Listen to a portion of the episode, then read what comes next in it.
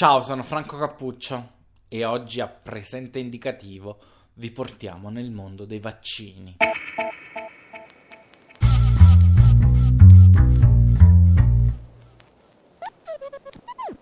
Ovviamente uno dei temi centrali intorno a questa terribile pandemia di Covid-19 che stiamo vivendo ormai da mesi su scala globale è legato alla ricerca di un vaccino che possa debellare questa malattia.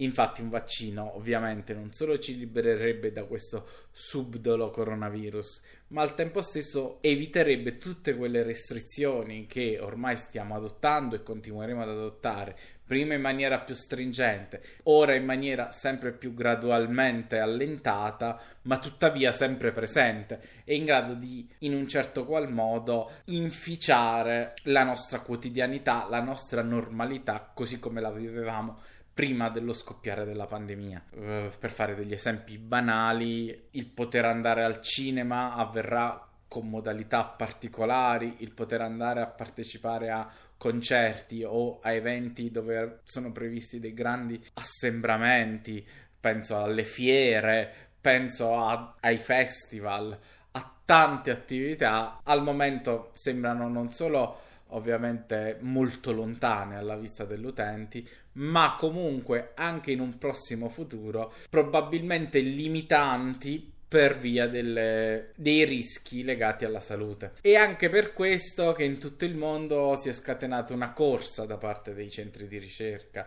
degli istituti la definirei quasi una competizione, dove però termine competizione in questo caso visto in senso buono, perché ovviamente alla fine quello che conta è il risultato finale. Se un centro di ricerca arriva ad un risultato finale, chiaramente siamo tutti contenti. Competizione, dicevo, appunto a cercare i risultati di questo vaccino. Centinaia di centri di ricerca in tutto il mondo stanno infatti sviluppando con modalità diverse, con tecnologie diverse, con, attraverso studi diversi, modalità di creazione dei vaccini. Questo vaccino chiaramente dovrà poi superare tutta una fase importante di sperimentazione, anche abbastanza lunga, ma necessaria, per poter poi arrivare al grande pubblico. Tuttavia oggi vorrei fare un passo indietro e prima di parlare proprio nello specifico di un vaccino per debellare il Covid-19, vorrei parlare innanzitutto dei vaccini in sé. Questo perché effettivamente noi ne parliamo quotidianamente, ogni giorno, sentiamo gli scienziati, sentiamo le ricerche, però molto spesso si ha effettivamente difficoltà a capire che cosa sia un vaccino, come funzioni un vaccino, quali sono le sue caratteristiche, perché è necessario un periodo tanto lungo di sperimentazione. Sono domande che nel dibattito comunque centrale che leggiamo sui giornali lo diamo ormai abbastanza per scontate. Il vaccino serve per debellare quella malattia uh, oppure per un vaccino è richiesto un anno e mezzo perché questi sono i tempi tecnici però noi non sappiamo effettivamente, almeno diciamo io non lo sapevo, quali sono effettivamente le funzioni e le caratteristiche di un vaccino. E io credo che approfondire questo discorso sia anche un modo per rendere le persone consapevoli dell'importanza e del significato che un vaccino ha. Troppo spesso molte opinioni io credo che vengano alimentate soprattutto dal fatto che non abbiamo una conoscenza, eh, non abbiamo una comprensione chiara e piena, perché poi ovviamente le voci si rincorrono, molto spesso sentiamo una cosa e sentiamo il contrario di quella cosa, è anche difficile formarsi nella società di oggi, però secondo me avere la conoscenza, la conoscenza è sempre uno strumento importante per poter generare consapevolezza nelle persone. Ed è per questo che oggi abbiamo deciso a presente indicativo di parlare di vaccini e di farlo con il professor Guido Forni, immunologo, membro dell'Accademia Nazionale dei Lincei e già professore ordinario di immunologia presso l'Università di Torino, che ha tra l'altro pubblicato da pochissimo e davvero fresco di stampa il libro I vaccini fanno bene, scritto in collaborazione con Alberto Mantovani, Lorenzo Moretta e Giovanni Rezza, uscito per la casa editrice La nave di Teseo. Buongiorno, professore. Buongiorno a voi. Allora, io inizierei innanzitutto con una domanda che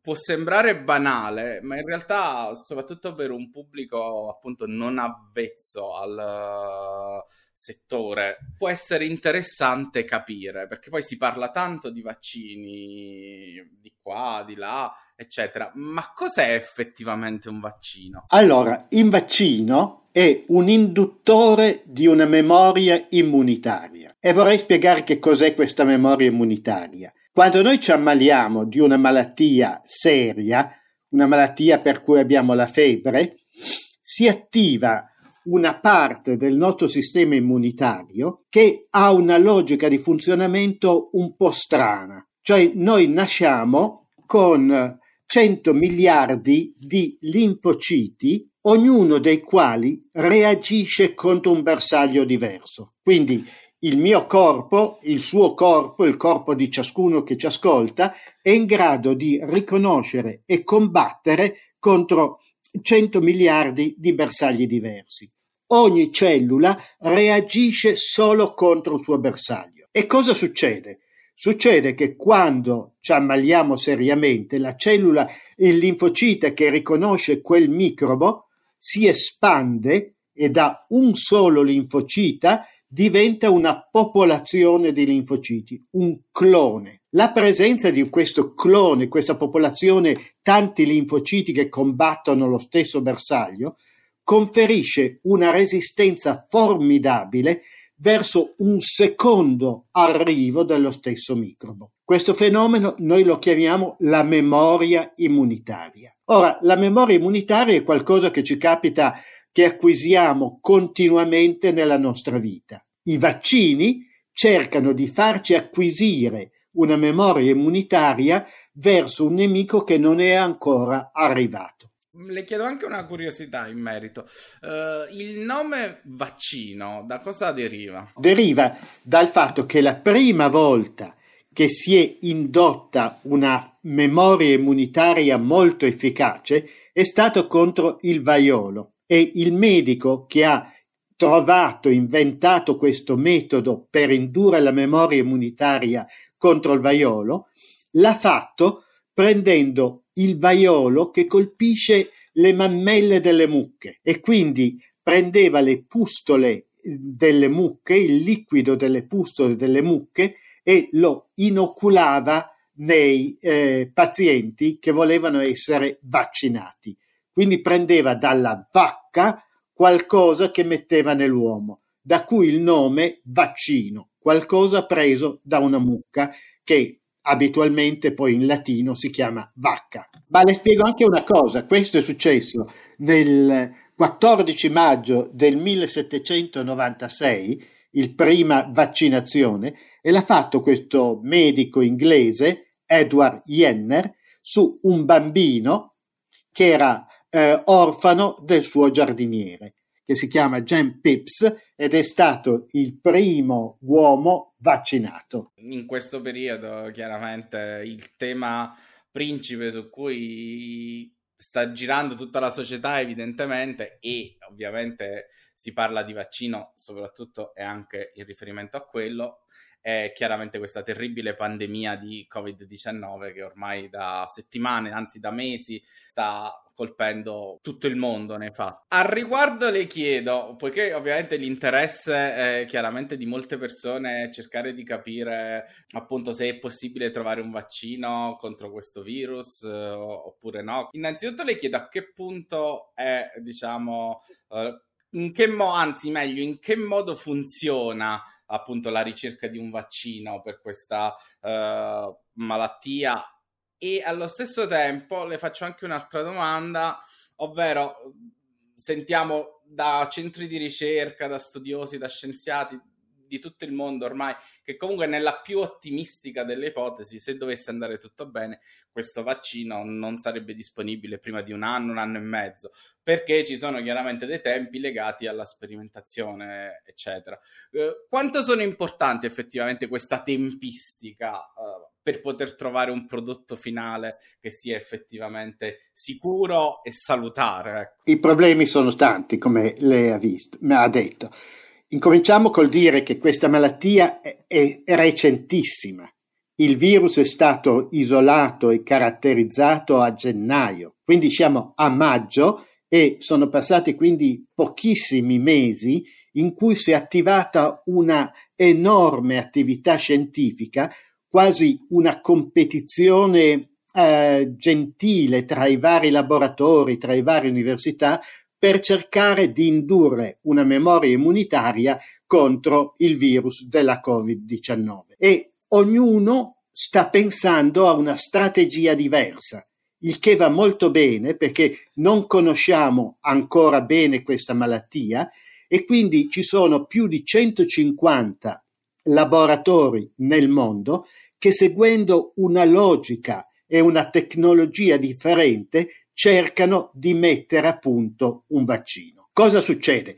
Che seguono strategie diverse, alcune strategie tecnologiche sono molto rapide, altre invece, quelle più tradizionali, che sappiamo che sicuramente dovrebbero funzionare, sono più lente. E nel mondo ci sono questi 150 laboratori, tra laboratori universitari, tra ditte, tra grandissime ditte, piccole ditte di biotecnologie, che usano la loro intelligenza per cercare di creare questi vaccini. Questi vaccini sono già pronti nella maggior parte dei casi perché la progettazione sperimentale è semplice. Bisogna dimostrare che questi vaccini funzionano. Per dimostrare questo, eh, normalmente ci vuole tantissimo tempo perché prima si fanno le prove sugli animali, se gli animali rispondono, producono anticorpi, come ci si aspetterebbe nell'uomo, si passa a vedere che non facciano male e quindi degli studi tossicologici sul vaccino, per poi iniziare la sperimentazione su alcuni volontari, poi su una piccola popolazione e poi finalmente su tutta la popolazione. Quindi lei capisce dei tempi molto lunghi, normalmente un vaccino impiega dai 5 ai 10 anni da quando è stato ideato a quando viene messo in commercio e offerto in una, a una nazione al servizio sanitario nazionale. Tempi che non sono accettabili quando esiste una pandemia come questa, così pericolosa e così drammatica anche da un punto di vista economico. Allora cosa si è fatto? Si è iniziata la sperimentazione sull'uomo non appena eh, si è visto che questo vaccino sugli animali funziona. Quindi esistono già almeno 5 o 6 vaccini che oggi e in questo momento sono già stati somministrati a dei volontari umani e tra poco sapremo se qualcuno di questi funziona o non funziona, cioè induce anticorpi eh, e induce cellule che reagiscono contro il virus. Ma il problema è che comunque non sappiamo ancora se sono pericolosi e due, se davvero proteggono contro la malattia.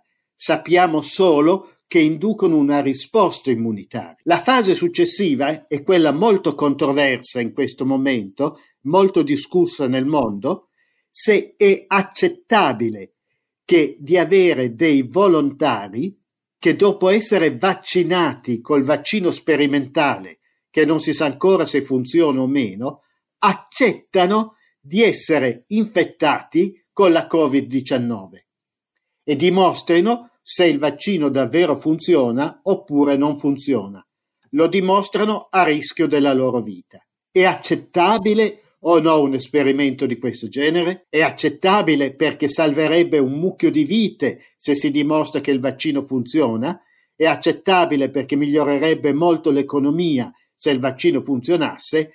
Ma chiaramente crea un problema personale, un rischio che molto spesso la società decide che non è accettabile. Assolutamente, nel caso appunto in cui si decida di non proseguire lungo la strada che lei ha appena tracciato, chiaramente i tempi si allungano, ma è comunque ancora possibile sviluppare un vaccino. Sì, ma capisce, i tempi si allungano almeno di sei mesi, un anno, quindi si allungano moltissimo per, dimos- per dimostrare che un vaccino è efficace. Prima si fanno tutte le prove che il vaccino non sia pericoloso e sono prove lunghe, perché il pericolo del vaccino non è che uno se l'inietta e sta male quel giorno lì, potrebbe venire un problema qualche settimana o qualche mese dopo. Dimostrato questo, si deve dimostrare su una popolazione vaccinata che l'incidenza naturale della Covid-19 è minore che nell'altra. Quindi uno studio statistico che richiede alcuni mesi, complicatissimo e lento. Quindi capisce quali sono i problemi. Ma ce n'è uno in più ancora che bisogna considerare.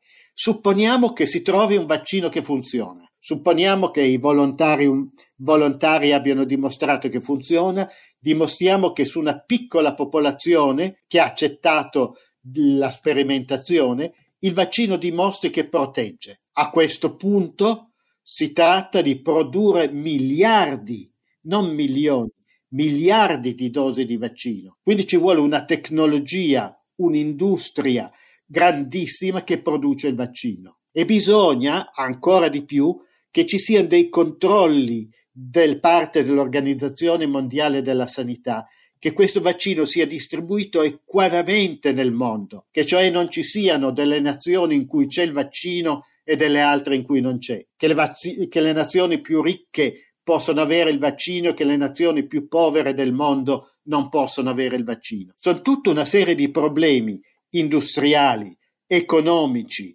e di equità, di giustizia nella salute mondiale che devono essere affrontati in tempi rapidissimi. Eh, certo, la... le chiedo una cosa che, diciamo, io da, da, perfetto non addetto ai lavori, quindi magari sto dicendo una cosa che è sicuramente stupida, quindi nel caso abbia pazienza nel rispondermi. Vedo comunque, ovviamente, mh, nella comunità scientifica, al di là di tutto, mh, un comprensibile, ovviamente cauto, ottimismo sulla possibilità che si possa arrivare comunque ad un vaccino in tempi relativamente brevi. Eh, tuttavia, mm, quello che mi viene da pensare anche è che un parente alla lontana di questo virus, come può essere appunto l'HIV, tutto sommato in 40 anni non è mai stato trovato un vaccino che potesse curare questa cosa. Qual è la differenza tra le due malattie? Cioè, perché c'è tanto ottimismo, tra virgolette, in riferimento a questo rispetto che a un altro, seppur alla lontana, diciamo che condivide delle, dei geni. Ecco, mettiamolo così. Lei ha toccato il problema. Può darsi che di, di tutti questi 150 vaccini nessuno funzioni. Questo virus è diverso da quello dell'HIV perché l'HIV uccide proprio le cellule, i linfociti, che dovrebbero rispondere al, al vaccino. Questo virus invece non fa questo. Non è neanche un virus, da quello che sappiamo fino ad ora, che cambia molto. Il virus isolato inizialmente a Wuhan, il virus isolato allo Spallanzani, il virus isolato a Milano, il virus isolato a, a Londra, sono poco differenti. Quindi non c'è questa grande variabilità come per esempio il virus influenzale, per cui ci sono dei vaccini che funzionano ma non funzionano benissimo, proprio per la grande variabilità del virus. Qui potrebbe essere una situazione più stabile e quindi ci potrebbero essere le basi di, che giustificano un certo ottimismo sui vaccini. Certamente, fino a quando non si provano e non si dimostra che indipendentemente dalla capacità di attivare gli anticorpi, davvero il vaccino protegge contro l'infezione, non possiamo sapere se avremo un vaccino che funziona. Dicevamo in apertura che lei uh, a otto mani, diciamo così, uh, da pochissimo dato alle stampe questo libro I vaccini fanno bene, uscito uh, per la casa editrice La nave di Teseo.